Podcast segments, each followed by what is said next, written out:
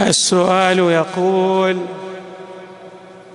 لماذا لا يتبع الناس الأنبياء والرسل والأوصياء ومنهم الأئمة من أهل البيت عليهم السلام مع أنهم أكمل الخلق في علمهم وفي فضائلهم وسجاياهم الأخلاقية. يتركون الأفضل ويتبعون غيره. فهل هناك ما يبرر ذلك للناس؟ أعتقد أن السؤال يمكن أن يصاغ بصيغ مختلفة. ولكن لا بأس أن نجيب على هذا السؤال بهذه الصياغة التي لا تخلو من شائبة إشكال إذا صح التعبير.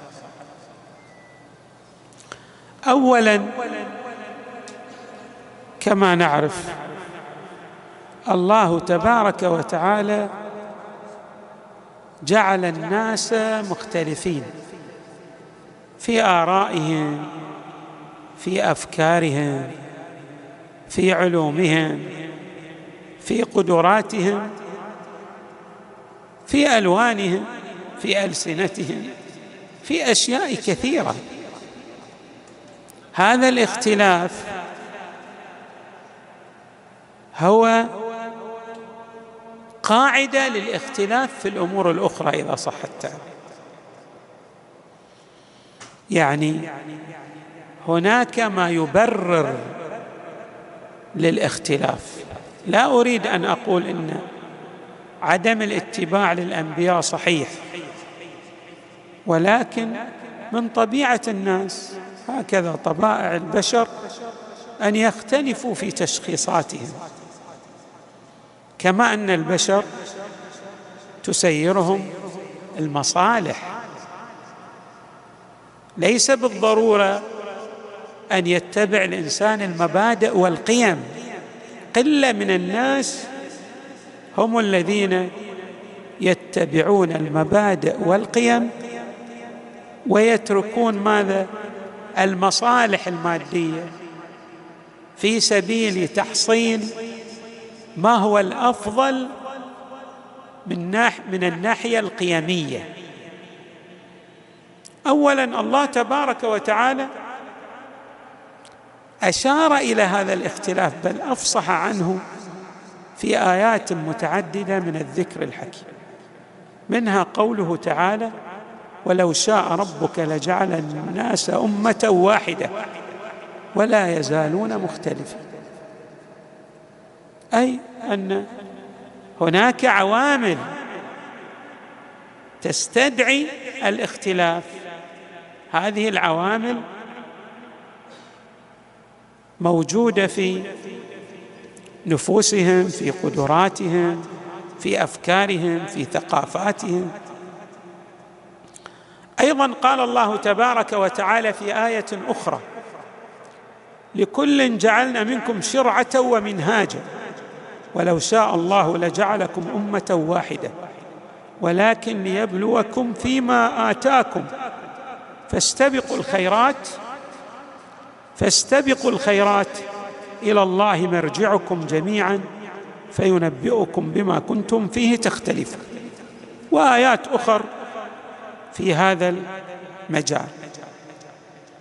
اذا مسألة الاختلاف بين الناس في تشخيصاتهم وفي الطرق التي يسلكونها يعني لها ما يبررها إذا صح التعبير لأن الناس يختلفون. بالإضافة إلى ذلك هذا الأمر تناولته الروايات. أحد الرواة شكى إلى الإمام الصادق فقال له علقمة يسأل الإمام الصادق من ألسنة الناس يعني الناس لا يكفون ألسنتهم في كل شيء يتحدثون. فقال الإمام الصادق عليه السلام إن رضا الناس لا يملك وألسنتهم لا تضبط. وكيف تسلمون مما مما لم يسلم منه أنبياء الله؟ أنبياء الله ورسله. وحجج الله. ألم ينسبوا إلى نبينا صلى الله عليه وآله أنه شاعر وأنه مجنون؟ وما قالوا في الأوصية أكثر من ذلك. إن الألسنة التي تتناول ذات الله ذات الحق مو بعد الخلق. إن الألسنة التي تتناول ذات الله تعالى ذكره بما لا يليق بذاته. كيف تح تحبس هذه الألسنة؟ أو كيف أنت تحبس هذه الألسنة عن أن تتناولكم بما تكرهونه؟ هذا واحد من أتباع أهل البيت يشكو للإمام الصادق أن من يعادي أهل البيت لا يكف لسانه عنهم. فقال له يعني لا تتعجل. هؤلاء الناس أيضا بألسنتهم تناولوا الأنبياء والرسل والأوصياء وقالوا في أفضل الخلق المصطفى صلى الله عليه وسلم إنه شاعر إنه مجنون. فإذا لا تتعجب أن يقول الناس فيك كما قالوا في الأنبياء والرسل بل قالوا في الخالق تبارك وتعالى. يعني إذا كان الله لا يسلم منهم فكيف أنت تطلب لنفسك السلام من الناس؟ بمعنى أن الامام يقرر للسائل أن من طبيعة الناس الكلام على بعضهم وتناول من يختلفون وإياه بأوصاف غير جيدة إذا صح التعبير. بل مزرية بل مسيئة ومشينة. وقد أيضا أشار إلى ذلك بل بينه الإمام أمير المؤمنين عليه السلام. فقال في وصيته لابنه الحسن عليه السلام فما طلابك لقوم؟ إن كنت عالما عابوك. إذا أنت عالم يعيبونك في علمك. وإن كنت جاهلا لم يرشدوك. وإن طلبت العلم قالوا متكلف متعمق. حتى إذا تريد تتعلم شوف ما عنده شغل وإن تركت طلب العلم قالوا عنك عاجز غبي. بعد وإن تحققت لعبادة ربك قالوا متصنع ومرائم حتى إذا تريد تعبد الله يقولون هذا قاعد يرائي الخلق. وإن لزمت الصمت قالوا الكم هذا ما يقدر يتكلم. ما عنده لسان. لو كان عنده فصاحة في لسانه لتحدث. وإن نطقت قالوا مهذار. بعد. وإن أنفقت قالوا مسرف. وإن اقتصدت. قالوا بخيل. وإن احتجت إلى ما في أيديهم صارموك يعني قطعوك ما لم يعطوك. تحتاج لهم ما يعطونك وذموك. وإن لم تعتد بهم كفروك. إذا ما ابدا ما تعتد بآرائهم ولا تنظر إليهم أصلا كفروك. فهذه صفة أهل الزمان. يعني هذا ديدن الناس على هذا على هذه الشاكلة وهذا المنوال. لا نتعجب. إذا كان بعض الناس يعيب بعضهم الآخر ويشكل عليه الأمر كذلك. بالإضافة إلى ذلك يعني أن هذه المسألة كما تحدث عنها المصطفى صلى الله عليه وآله والأئمة من أهل البيت. الأنبياء السابقون أيضا تحدثوا عنه. يقال في الحديث إن موسى عليه السلام طلب من الله أن يكف ألسنة الخلق عنه. قال له يا الهي أنا ما أريد أحد يتكلم علي إلا بالشيء الزين. طيب. قال له أتدرون ماذا أجابه الحق تبارك وتعالى؟ قال أنا الخالق لهم وما منعتهم عن الكلام عني بسوء. فكيف أنت يا موسى؟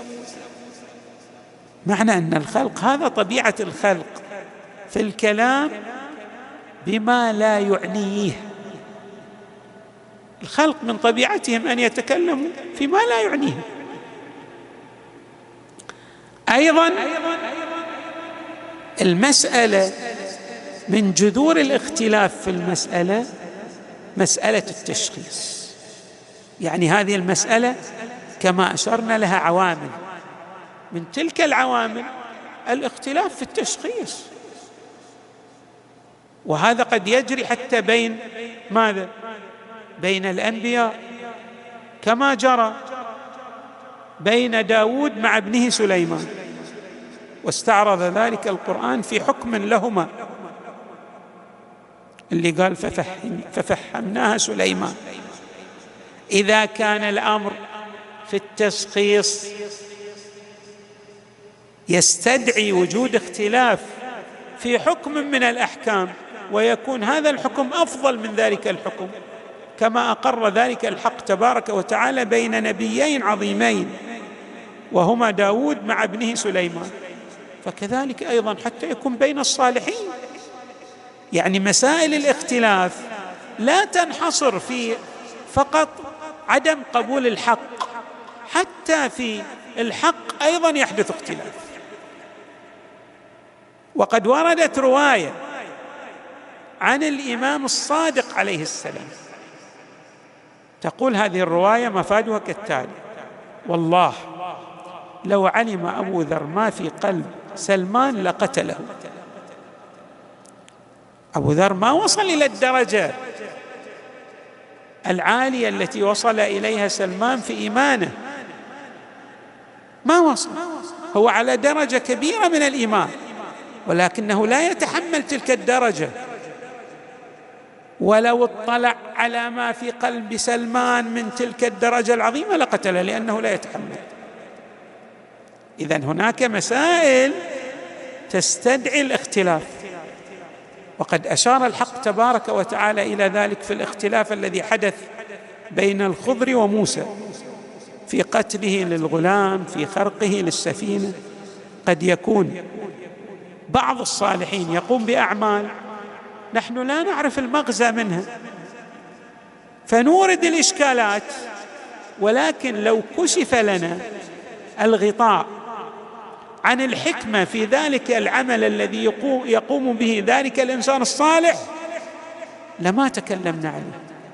كما هو الحال في فعل الخضر في أفعاله التي قام بها والتي استنكر عليه موسى عليه السلام هذه الأفعال. فاذا في التشخيصات قد يكون مثلا الخضر مطلع على الجانب شنو؟ التكويني. وموسى ينظر إلى الجانب التشريعي إلى الحكم الشرعي فقط. فذاك مكلف بجنبة تكوينية ولذلك يقوم ببعض الأعمال التي لم يرتضيها موسى عليه السلام. المسألة إذن مو فقط الاختلاف بين أهل الحق والباطل وعدم اتباع أهل الحق وعدم اتباع أهل الباطل لأهل الحق. المسألة أوسع من ذلك. كما قلنا إن هذه المسألة ينبغي أن نلتفت إليها. اذا أيضا عندنا ماذا؟ عندنا روايات تشير إلى هذا المعنى. هذا المعنى ما هو؟ أن الإنسان الصالح همه ينبغي أن يركز على رضا الله تبارك وتعالى وأن لا يعنيه ما يقوله الخلق لأن مسألة ألسنة الخلق هذه ليست هي الميزان. تكلم فلان عليك قد يكون هو حتى هو قد يكون له العذر في كلامه عليك. هو معذور لأنه لا يطلع على الحقيقة. ولذلك يقول بعض الشعراء فليتك تحلو يخاطب الحق تبارك وتعالى والحياة مريرة وليتك ترضى والأنام غضاب. إذا صح منك الود فالكل هين وكل الذي فوق التراب تراب. يعني الخلق هؤلاء حتى وإن اختلفوا واياه مصيرهم إلى الموت وراح ماذا؟ ننتقل كلنا إلى نتحول إلى تراب. ونحاسب حسابا دقيقا من عند الله تبارك وتعالى. والأحاديث الواردة عن المصطفى والأئمة عليهم السلام أكدت على مسألة مراعاة رضا الله وليس مراعاة ألسنة الناس. أن نتقي ألسنة الناس هذه بالمقدار اللي نستطيعه. ولكن علينا أن نكون مع الحق. لاحظوا مثلا بعض الروايات الواردة في هذا الشأن. ورد عن عن رسول الله صلى الله عليه وسلم من التمس رضا الله بسخط الناس رضي الله عنه. من التمس رضا الله بسخط الناس رضي الله عنه وأرضى الناس عنه. ومن التمس رضا الناس بسخط الله سخط الله عليه وأسخط عليه الناس. اذا على الإنسان العاقل الحصيف أن يبحث عن رضا الله لأن المسألة لابد أن ترجع إلى رضا الله. نعم. أيضا رواية أخرى عن رسول الله صلى الله عليه وسلم. من طلب مرضاة الناس بما يسخط الله كان حامده من الناس داما له. حتى هذا الذي يثني عليك في يوم من الأيام سينقلب عليك. ثم يقول المصطفى صلى الله عليه وآله ومن آثر طاعة الله بغضب الناس كفاه الله عداوة كل عدو وحسد كل حاسد وبغي كل باغ وكان الله عز وجل له ناصرا وظهيرا. ورواية أخرى عن الإمام الحسين عليه السلام. يقول من طلب رضا الله بسخط الناس أنت تطلب رضا الله حتى وإن سخط ذلك المتحدث عنك. لم يرضى عنك. وشخص موقفك تشخيصا خاطئا. ولكن همك هو أن ترضي الحق تبارك وتعالى. من طلب رضا الله بسخط الناس كفاه الله أمور الناس ومن طلب رضا الناس بسخط الله وكله الله إلى الناس ولم يرضى عنه الناس. اذا علينا أن نلتفت. وقد كتب الإمام أمير المؤمنين عليه السلام رسالة إلى محمد بن أبي بكر.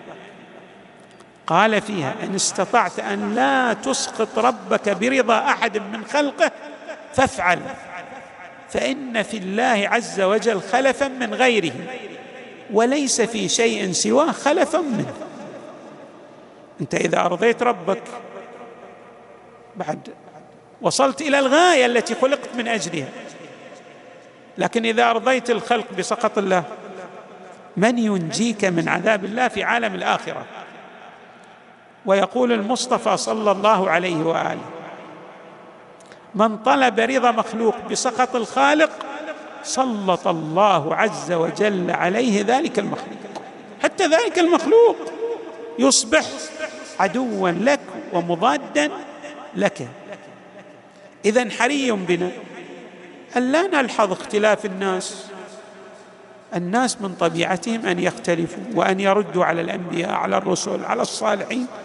علينا أن نشخص الحق وأن نصير وراءه وأن نصبر على إيذاء الناس لنا وعلى كلامهم علينا لأن ديدن الناس ذلك. كما يتكلم الناس على الأنبياء والرسل فمن الطبيعي أن يتكلموا على الصالحين من العباد. نسأل الله تبارك وتعالى أن يجعلنا مع محمد وآله البررة الميامين في الدنيا والآخرة وصلى الله وسلم وزاد وبارك على سيدنا ونبينا محمد وآله أجمعين الطيبين الطاهرين.